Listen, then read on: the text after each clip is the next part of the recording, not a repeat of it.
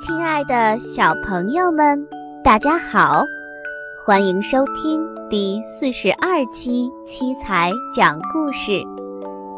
从今天开始，七彩要为宝贝们带来一个长长的故事，故事的名字叫《睡美人》。下面的时间，就让我们一起进入今天的故事。睡美人第一章。从前有个国王和王后，一直没有孩子，他们非常伤心苦恼。有一天，王后正在河边散步，一条小鱼把头浮出水面，对她说：“你的愿望。”就会实现啦！不久，你就会生下一个女儿的。过了一段时间，那条小鱼预言的情况真的实现了。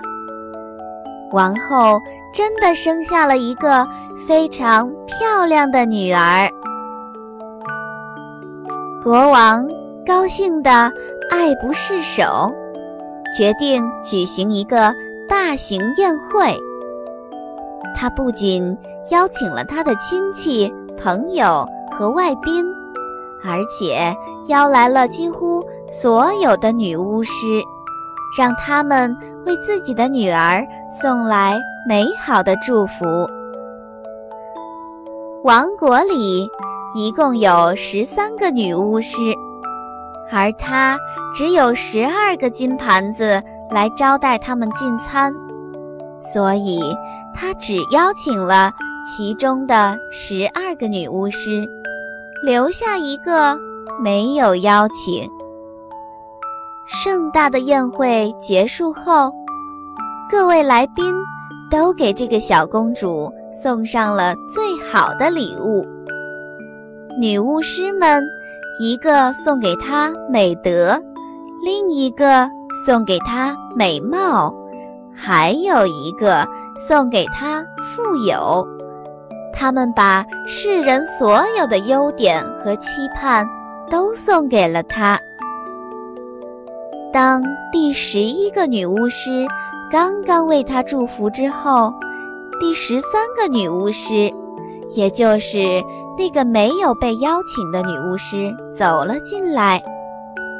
他对没有被邀请而感到非常愤怒，他想对国王进行报复，想献上他恶毒的咒语，所以，他进来后就大声叫道：“国王的女儿在十五岁时会被一个纺锤弄伤，最后死去。”所有在场的人。都大惊失色。可是，第十二个女巫师还没有献上她的礼物，便走上前来说：“这个凶险的咒语的确会应验，但公主能够化险为夷，她不会死去，而只是昏睡过去，而且一睡就是一百年。”